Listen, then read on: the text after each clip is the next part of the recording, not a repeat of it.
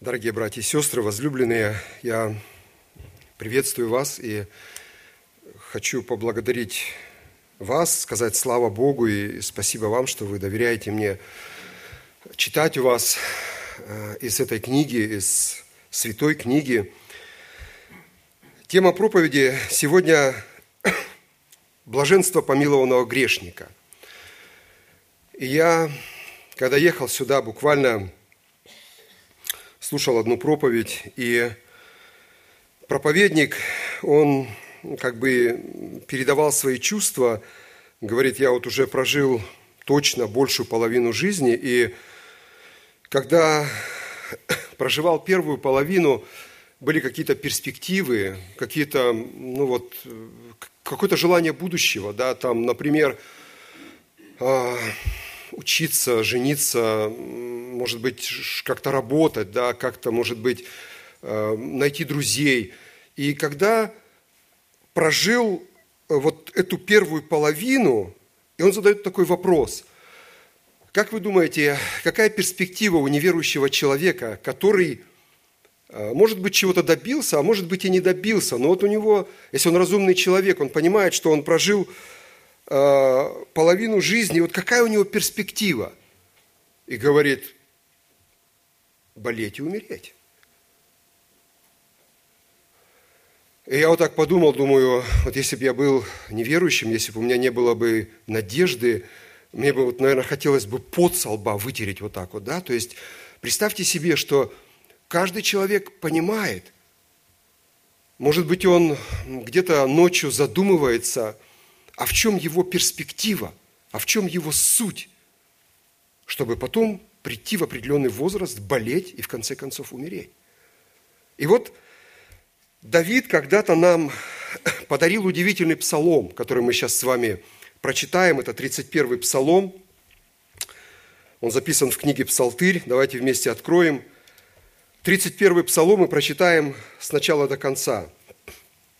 Давид говорит, «Блажен, кому отпущены беззакония, и чьи грехи покрыты.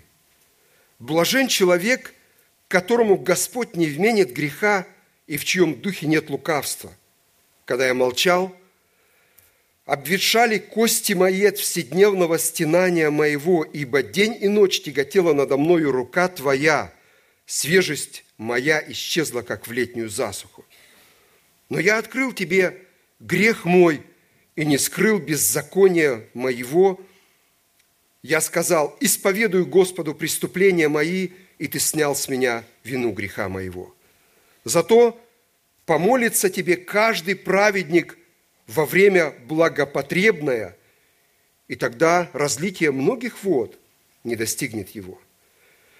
Ты покров мой, ты охраняешь меня от скорби, окружаешь меня радостями избавления, вразумляю тебя, наставляю тебя на путь, по которому тебе идти.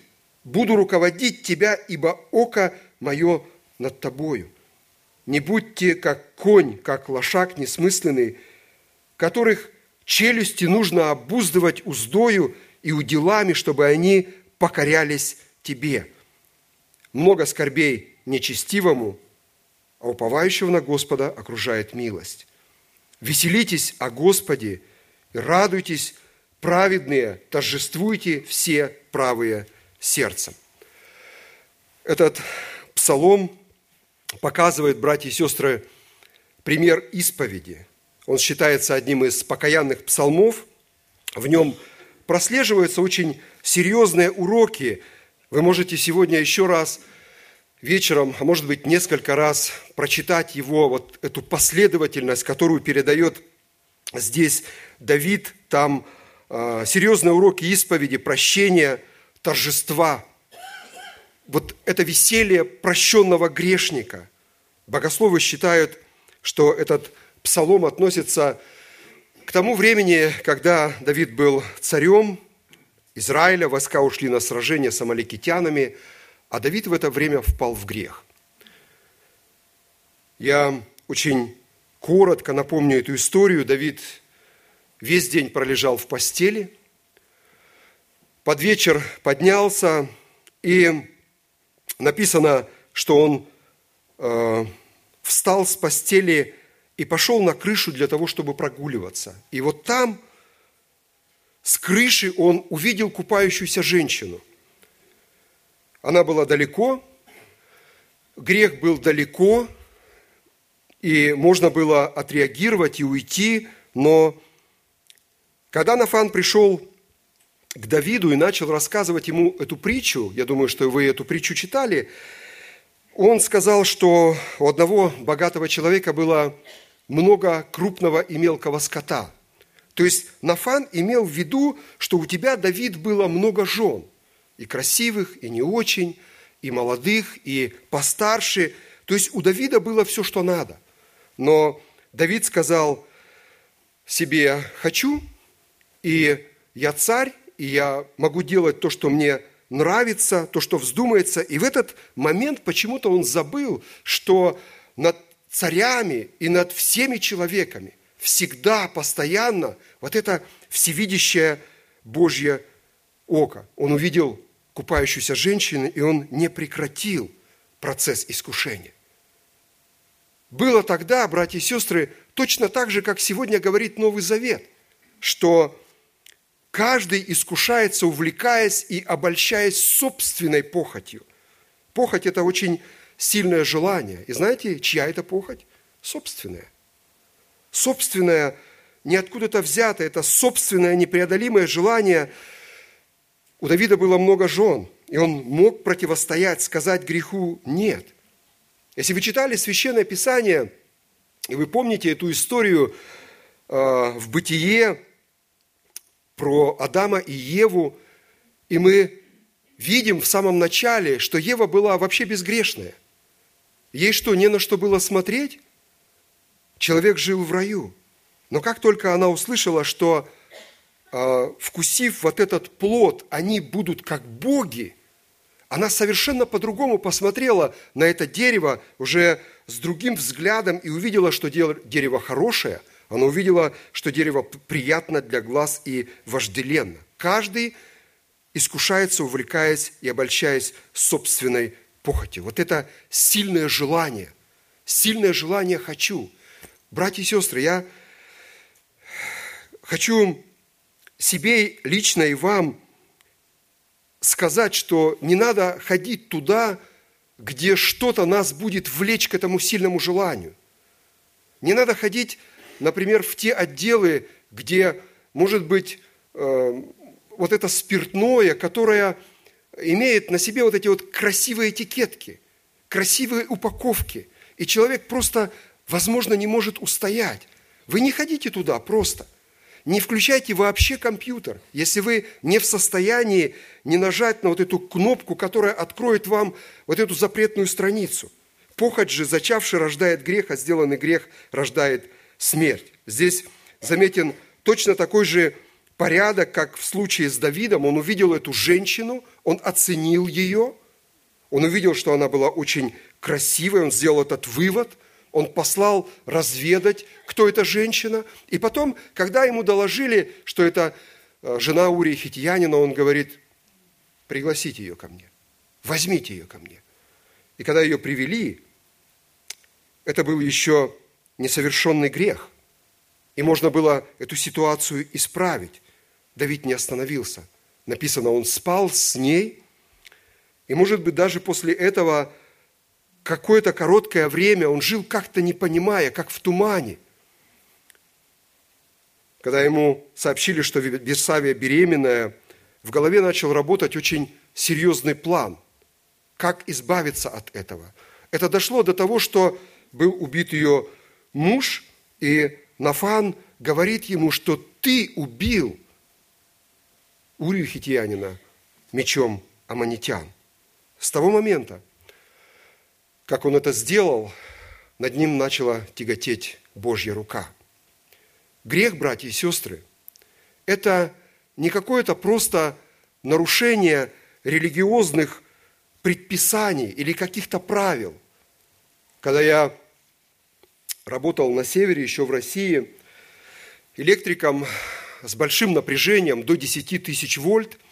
И там у нас тоже были разные предписания, как поступать вот в этой ситуации, как отключить, как правильно отремонтировать, но мы же сами умные.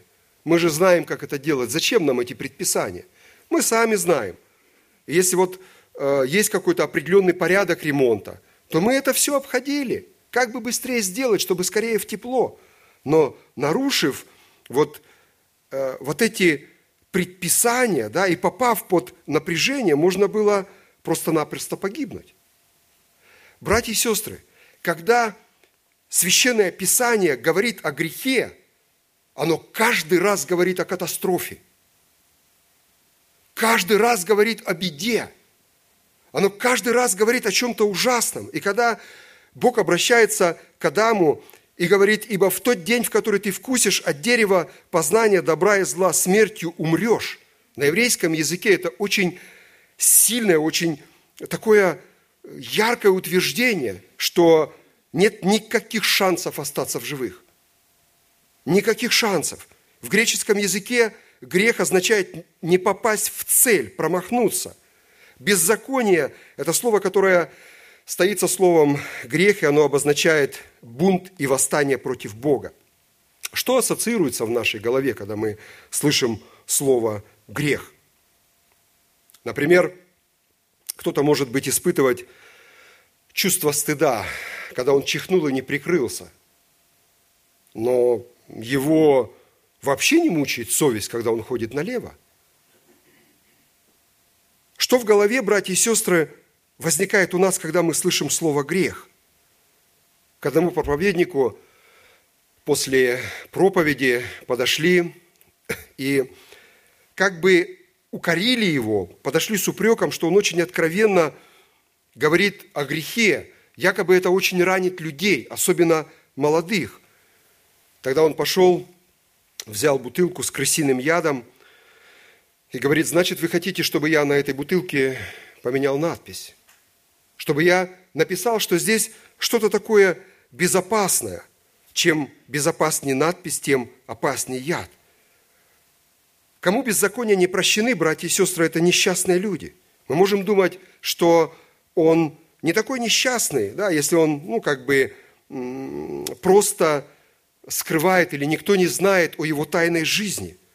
Давид говорит, блажен, кому отпущены беззакония, чьи грехи покрыты, блажен человек, которому Господь не вменит греха и в чьем сердце нет лукавства. То есть блажен – это, это очень счастливый, это счастливчик.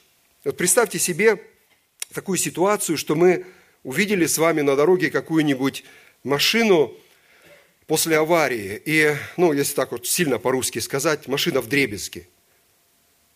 И думаем, наверное, никто не выжил. А потом случайно узнаем, что тот водитель, который ехал в этой машине, он жив, и у него нет ни одной царапины, и мы говорим, вот счастливчик.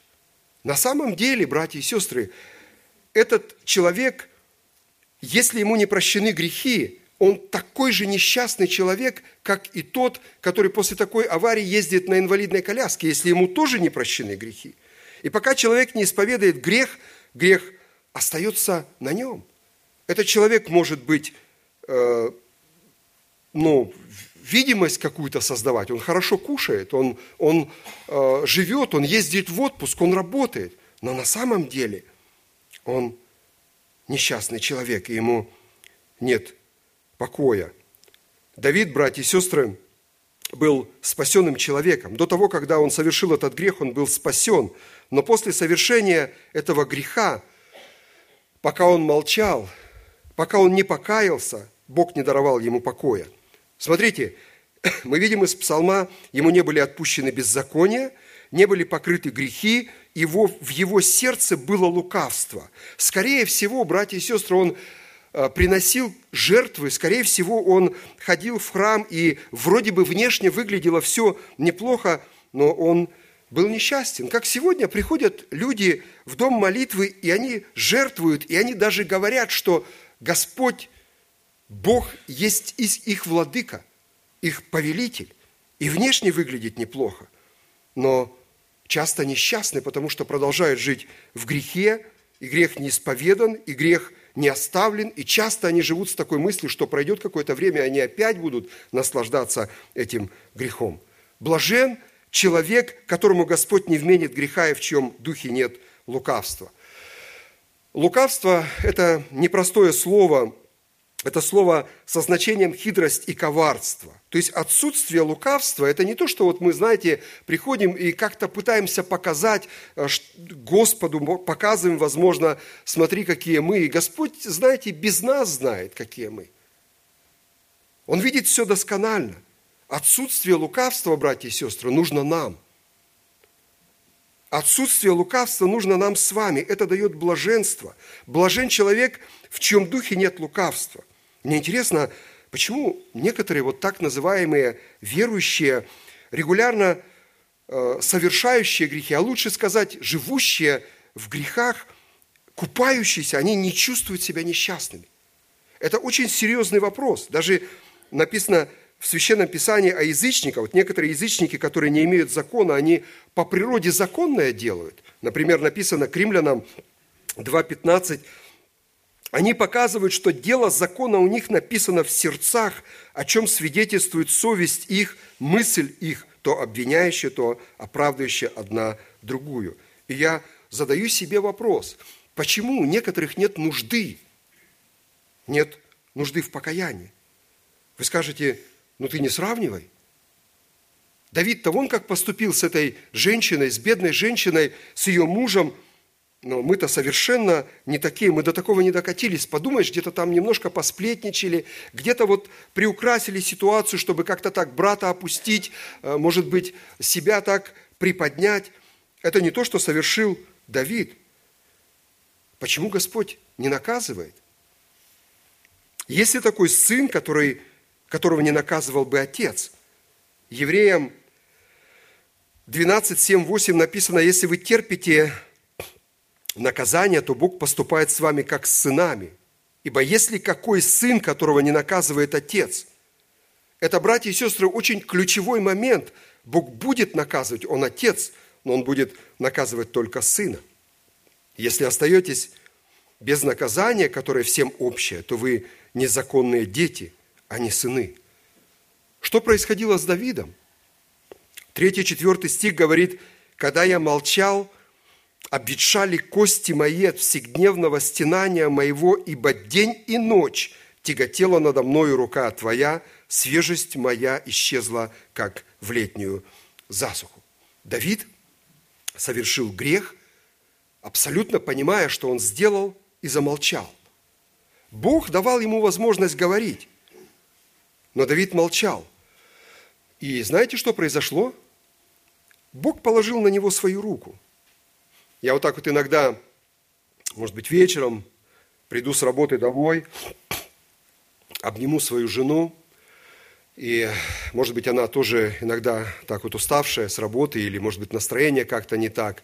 Она говорит, слушай, убери, у тебя такая тяжелая рука. И если ее эту руку не убрать, то она с каждой минутой становится все тяжелее и тяжелее. Давид говорил, что он молчал. Интересно, что на еврейском языке вот это слово имеет первоначальное значение не просто молчал, оно означает быть глухим. То есть представьте себе, что Бог проговаривал, напоминал, обличал, но Давид как бы закрылся в себе. Он стал как бы глухим. Он, пока он молчал, он был глухим к вот этому Божьему призыву – обветшали кости его от седневного стенания. Стенание, братья и сестры, это такое, знаете, это не просто внутренний стон, это э, ужасное состояние, которое довело его до того, что его кости обветшали. Вот представьте себе какой-нибудь материал, вы э, металл, например, да, вот он проржавел, его можно вот так вот покрасить, да, а потом надавил на него, он провалился. Или вот одежда, которая повисела, может быть, в сыром помещении долгое время, и вроде выглядит нормально, да, но ее невозможно одеть. Кости – самый твердый материал в человеческом теле, обветшал. Я слышал когда-то, что э, человеческая кость, голень, она может выдержать вес «Жигулей».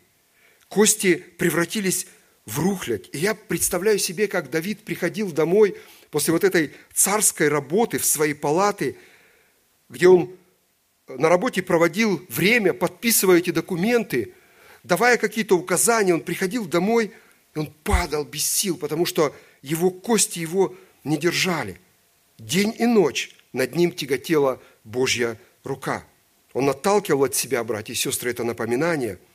И я хочу задать вопрос, а зачем мучить себя? Господь, Он ведь все равно своего добьется. Господь ведь Он все равно сделает то, что, то, что в Его планах. И если Господь побуждает, если Господь проговаривает сегодня, если Господь дает сегодня шанс, если человек не испытывает давления Божьей руки, живя во грехе, значит какая-то проблема с сыновством. Значит какая-то проблема с Господом. И если Господь постоянно напоминает, и вот вы утром просыпаетесь, и вечером ложитесь с мыслью, не оставляющей вас, зачем мучить себя?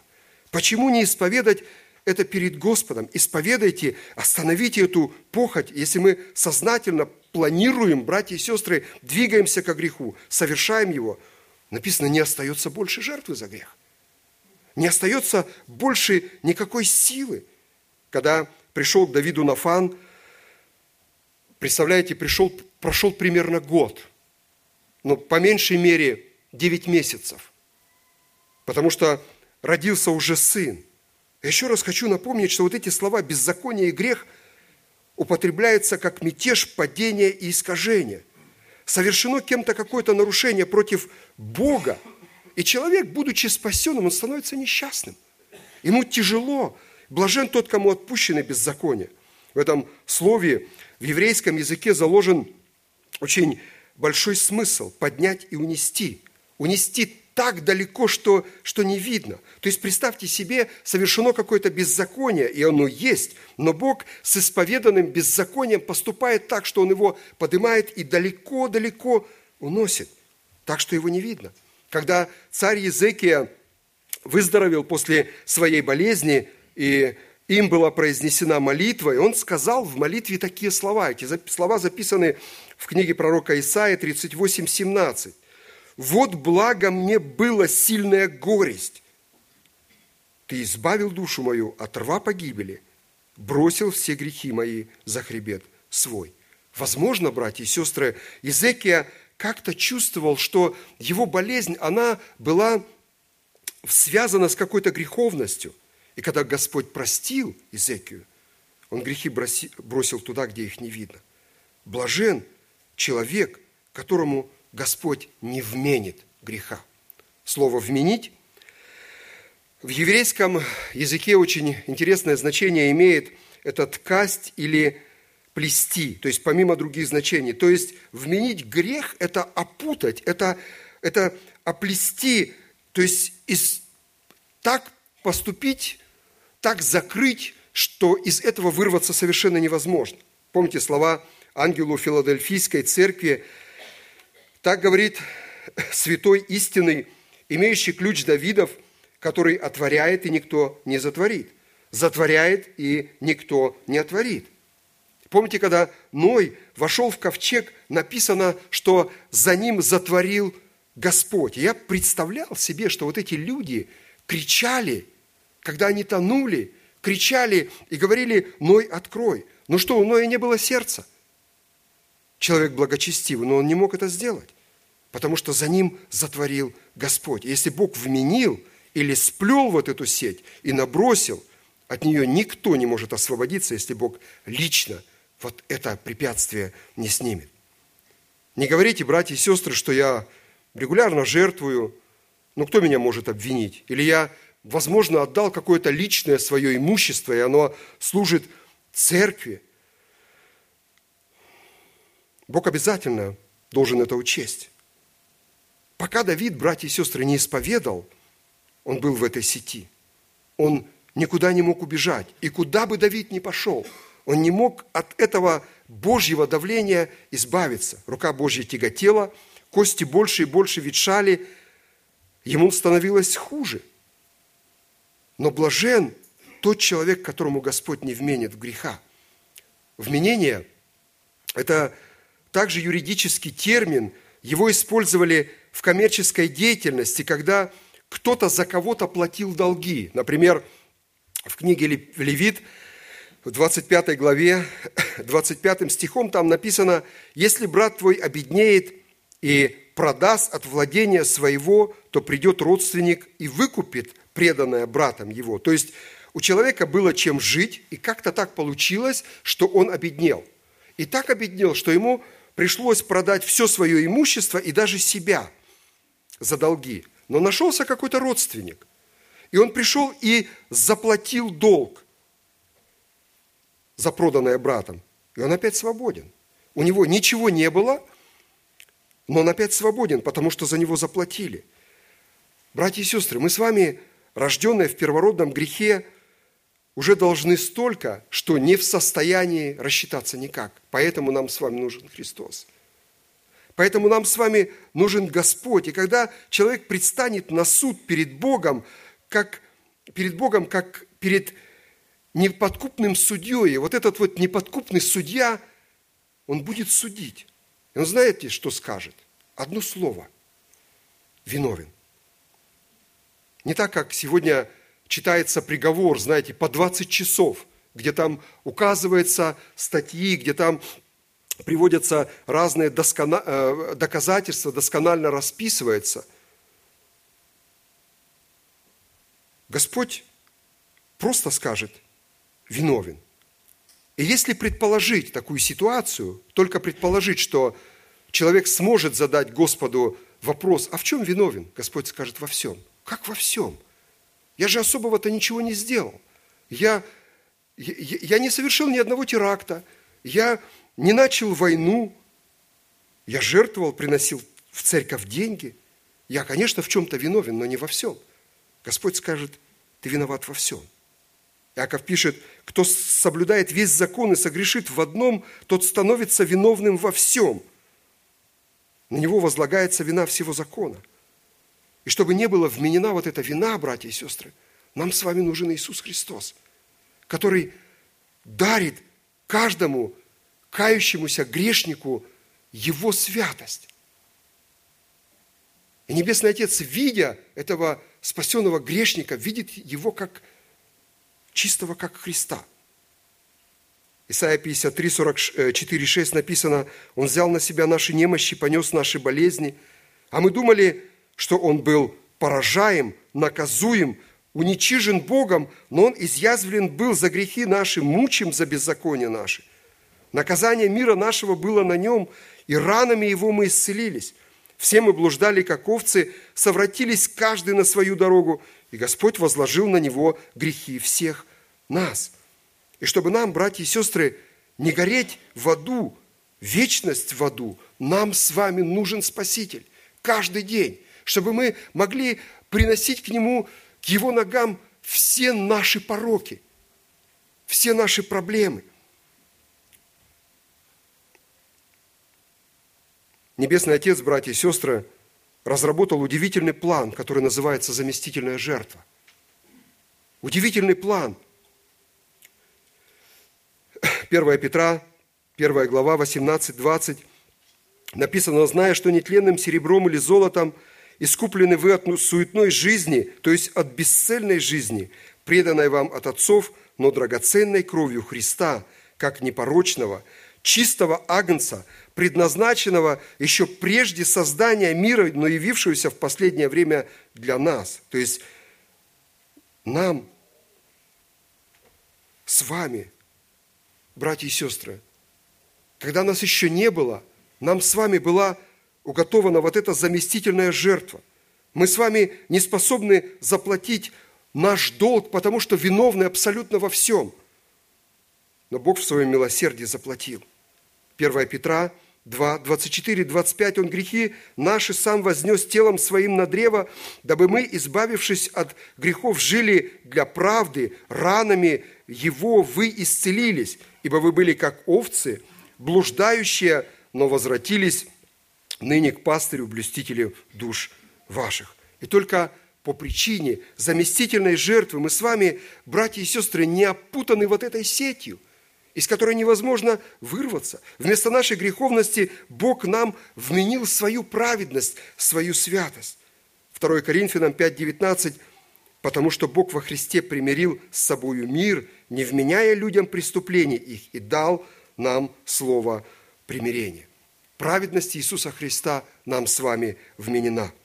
Воспользуйтесь, воспользуйтесь этой возможностью сегодня, покайтесь, и пусть эта возможность, она не будет упущена. Пусть эта возможность будет вашей возможностью. Праведность Иисуса Христа нам вменена по милости в результате нашего исповедания. В результате вот этого нашего сокрушения, когда мы говорим, да, Господь, все проблемы мы отдаем Тебе, ложим у Твоих ног к алтарю. Когда я молчал, обвешали кости мои от седневного стенания моего, ибо день и ночь тяготела надо мной рука Твоя, свежесть моя исчезла, как в летнюю засуху. Я когда прочитал этот стих, я задал себе вопрос, три вопроса вернее. Почему молчал Давид? Какие у него были ощущения и к чему это привело? Почему молчал Давид? Можно предположить, что было стыдно. Действительно, братья и сестры, э, если совершаешь грех, стыдно. Можно предположить, что он недопонимал серьезности происходящего. Но мы знаем, что Давид умел каяться. Мы знаем, что Давид умел смиряться. Скорее всего, это было проявление гордости вот именно в этот момент. Мы знаем, что Давид действительно умел приносить свои проблемы к Богу. Но тут присутствовало что-то, что стоит между человеком и Богом. Мы думаем, что стена стоит между человеком и человеком но стена стоит между человеком и Богом. Гордость, братья и сестры, она переворачивает картинку. И тогда человек становится большой, а Бог становится маленьким. Мысли работают очень хорошо. Там в голове работает очень серьезный план, что виноват не я, а виноват тот, который себя так повел, и поэтому так получилось. Жена довела, или начальник на работе как-то довел, и поэтому такая проблема произошла. Если бы, может быть, он бы повел себя по-другому или промолчал бы. Можно даже предположить, что Давид говорил, если бы она в этот вечер не вышла купаться, ничего бы не произошло. Сама виновата. И даже мужа своего довела до смерти. Какие были ощущения? День и ночь тяготела над ним Божья рука. Представьте себе, 24 часа без перерыва на обед, на отдых, день и ночь. Господь не давал ему покоя. Это было постоянное обличение, эта картинка, она постоянно стояла перед глазами. Я на этот момент сегодня еще учусь, и какое-то время назад э, э, я начинал один проект – ну, для этого проекта нужен был быть готов материал. Но поскольку я чуть-чуть немножко вырвался вперед, еще не был готов материал, и мне преподаватель дал так вот, что было, да, говорит, делайте, ничего страшного. Там нужно было вырезать такую э, основную плату, и она была на 2 миллиметра тоньше. Он говорит, страшного ничего нету, нормально, да. И когда уже приготовили этот материал, принесли, я не знаю почему, настолько мне захотелось вот чтобы все было вот так нормально по размеру, да, и я начал уже начатую детальку, она была не испорченная, нисколько, ничего не было нарушено. Я вот эту начатую детальку положил туда, где этот материал, он думаю, может, туда воспользуется, да, и взял себе другую. Без задней мысли, забыл сразу, все, все начал делать. Через два дня преподаватель приходит на занятия, приносит там ящик с разными э, штуками, и там лежит вот эта деталька достает ее и начинает стыдить этого человека, который подложил ее туда, как будто вот так, да. И в группе 12 человек, и все знают, что это не он подложил, кроме меня. Весь вспотел, между пальцами на ногах, между пальцами на руках, весь, прям пот течет. Сижу, молчу. Промолчал. И потом так получилось, что этого преподавателя вызвали в другую школу. Я не мог высидеть до перемены, я побежал туда вниз, нету. Потом еще раз на следующей перемене побежал вниз, опять нету. Я уже переживал такие моменты, что ну, когда вот такая, такая, такое давление, да, я понимал, что все равно не отпустит. Я потом в классе встал, при всех сказал, что это был я, объяснил ситуацию, что ничего не было испорчено. Так поэтому, потом эту детальку взяли и использовали. Да. Промучился выходные, потом утром пришел, э, утром пораньше пришел к преподавателю, объяснил, что это был я. И он настолько это позитивно оценил. Но что я хочу сказать этой историей? Что не призна, э, признаться было очень тяжело, не признаться было невозможно. Это, понимаете, это, это просто какая-то бытовая ситуация. Но если Господь накидывает свои сети, братья и сестры, то лучше как можно быстрее избавиться от этого. Давид засыпал и просыпался с ощущением давления. Божья рука лежала на нем. И к чему это привело? Вот это третий вопрос. Обветшали кости. Свежесть моя исчезла, как в летнюю засуху. Здесь говорится о потере здоровья. Давид себя чувствовал больным человеком. Псалом напрямую, братья и сестры, говорит о разрушительной силе греха. У Экклезиаста, 7 глава, 17 стих, написано «Не предавайся греху и не будь безумен, зачем тебе умирать не в свое время?» Я замечал вот несколько раз в магазине, например, стоишь за кассой, и было, были такие ситуации, знаете, что Например, впереди стоит человек, просит открыть вот эту вот штуку, где там находятся сигареты. Да? Я вот замечал несколько раз, что там мужчина там, или женщина возьмет одну там штучку, да? а некоторые прям вот так вот. И, и поворачивается, особенно заметно это у женщин, да, очень плохо выглядит, очень сильно, ну, как бы, морщинистое лицо, да, то есть человек, который э, тратит свою жизнь на то, чтобы грешить, да, вот это влияет очень сильно на здоровье. Смотрите, что написано.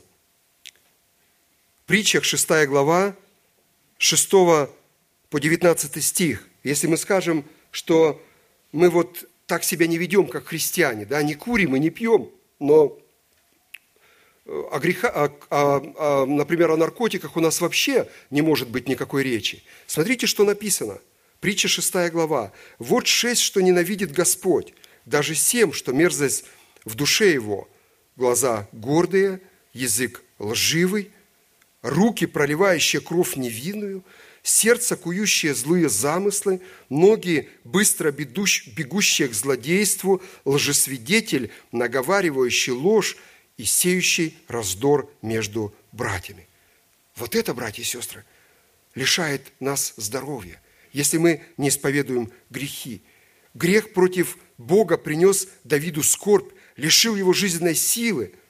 Но когда он исповедовался, вернулась радость. Если вы прочитаете он очень внимательно, этот псалом сегодня, вы увидите вот эту последовательность, когда он просто принес свой грех. Пришла вот эта победа. Это победа христианской жизни. Давид молчал, отказывался исповедоваться, у него обветшали кости. Когда он исповедовался, он мог избавиться от этого стенания, он мог сказать, радуюсь тебе, Господь. Были отпущены беззакония, были грехи покрыты. Господь больше не вменял ему этого греха. Это, братья и сестры, не внешний вид, когда мы приходим в церковь, и часто у нас вид благочестив, и мы как-то так обязательно где-то скажем, что мы вот очень ответственно относимся к тому, что даем десятину, или, может быть, где-то проповедуем, может быть, где-то благовествуем. Это не внешний вид. Это что-то другое, братья и сестры. Это полное нравственное очищение человека, когда он готов, готов, готов меняться. Господь хлеб жизни, Господь есть дверь, это единственная возможность, через которую возможно прийти к Богу. Господь пастырь добрый, который показал пример и за собой ведет. Господь есть путь, истина, воскресение и жизнь. И Он говорит, что никто не может прийти к Отцу, как только через меня. И когда мы говорим, братья и сестры, о беззаконии и о грехе, мы не говорим с вами о детской шалости, мы говорим о большой проблеме, которая вырастает между Богом и человеком. И когда Давид исповедал грех, это значит не просто сказать, а это отказаться. Отказаться от греха. Он мог сказать, блажен, кому отпущены беззакония, блажен, чьи грехи покрыты, блажен человек, которому Господь не вменит греха и в чем духе нет лукавства. Беззаконие и грех, братья и сестры, это не просто слова. Если человек рожденный свыше, он будет испытывать на себе эту тяжелую ношу неисповеданного греха. Если этого не происходит, значит, есть какая-то проблема с Богом. Значит, есть какая-то проблема с сыновством. Стих 5. «Но я открыл тебе грех мой, не скрыл беззакония моего. Я сказал, исповедую Господу преступления мои, и ты снял с меня вину греха моего». Это ведь, братья и сестры, самое главное, чтобы Господь снял вину. Давид говорит, я открыл тебе грех мой, не чужой. Не так, как, знаете, когда Бог спросил у Адама, не ел ли ты от дерева познания добра и зла, и он начал сразу перекладывать свою вину на ту жену, которую, когда увидел первый раз, превозносил в стихах.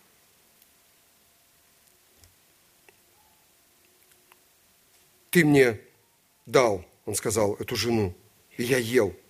Написано, Давид не скрыл беззакония моего, исповедую Господу преступления мои, открою, то есть сознаюсь, то есть ничего не скрою. Ты снял с меня вину греха моего. Этот грех, братья и сестры, взяли и далеко унесли.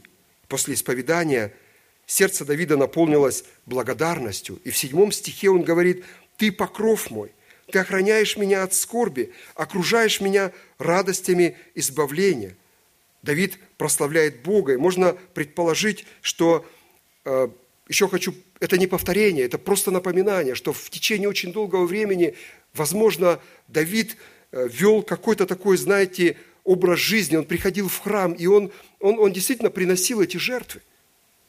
Но он был несчастен. Только после того, как Давид исповедовался, он мог сказать, ты снял с меня вину греха моего. Псалом 31, 8, 11 стих. «Вразумлю тебя, наставлю тебя», это уже говорит Господь, по которому, э, путь, по которому тебе идти, буду руководить тебя, око мое над тобою. Не будьте как конь, как лошак несмысленный, которых челюсти нужно обуздывать уздою, уделами, чтобы они покорялись тебе. Много скорбей нечестивому, а уповающего на Господа окружает милость. Веселитесь о Господе, радуйтесь, праведные, торжествуйте все правые в сердце. И в самом конце псалма Давид говорит, веселитесь о Господе. Это, братья и сестры, не просто, чтобы как-то вот знаете, загладить вот эту всю ситуацию, да, как некоторые люди стараются просто найти какую-то возможность веселиться, да, какие-то, может быть, допинги принимать.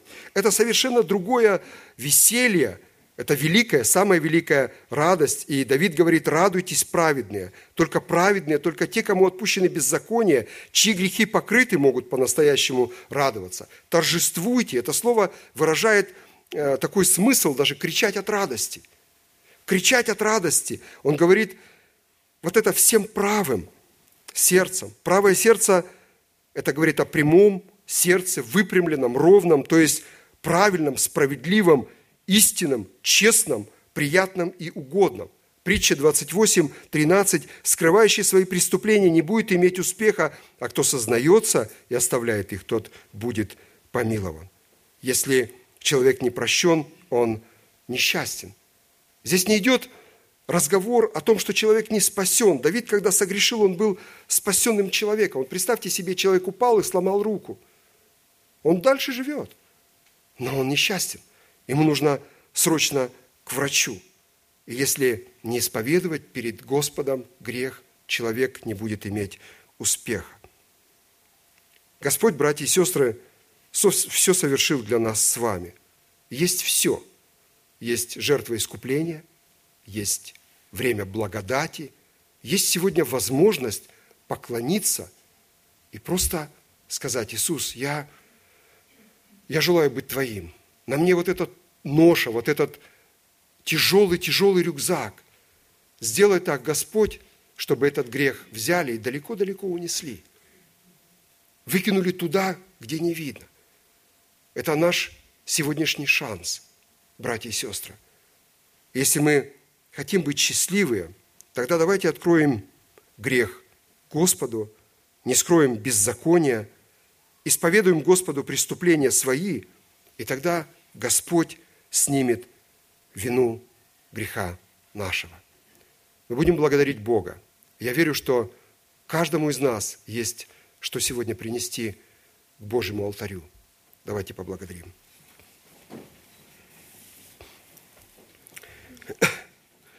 Владыка Иисус Христос, мы стоим пред Тобой.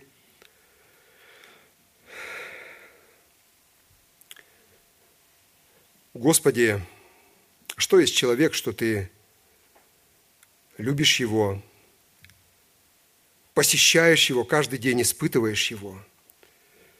Господи, знаю, что если Ты будешь задавать нам вопросы, не ответим ни на один из тысячи. Знаю, Господи, что не можем, как человеки, поднять в небо глаза, но имеем Иисуса Христа, ходатая, где, исповедав свои недостатки, грехи, пороки, можем радоваться, торжествовать и говорить «блажен», счастливы, потому что есть будущее. Господи, спасибо Тебе, что Ты нашел многих и многих сидящих в этом зале, но есть те, которые еще не познали Тебя как Спасителя, и не только те, которые на улице, но и среди родственников наших, за которых мы просим Тебя, Господь, дай им эту милость исповедовать свои преступления. Господи, сегодня день воспоминания Твоих крестных страданий. Я прошу Тебя, чтобы в это время, которое Ты нам даровал сейчас использовать для того, чтобы преподнести Тебе все наши беззакония, когда чаша – хлеб будет проходить, Господи, чтобы прикоснуться к этой святыне не в осуждение себе, но для славы Твоей. Преклоняемся пред Тобой, Господи, прости меня, прости каждого, Господи, чтобы мы еще с большей ответственностью понимали это блаженство Тобою дарованное, кому прощены грехи и чьи беззакония покрыты. Тебе слава, честь нашему Господу, Отцу и Сыну и Святому Духу. Аминь.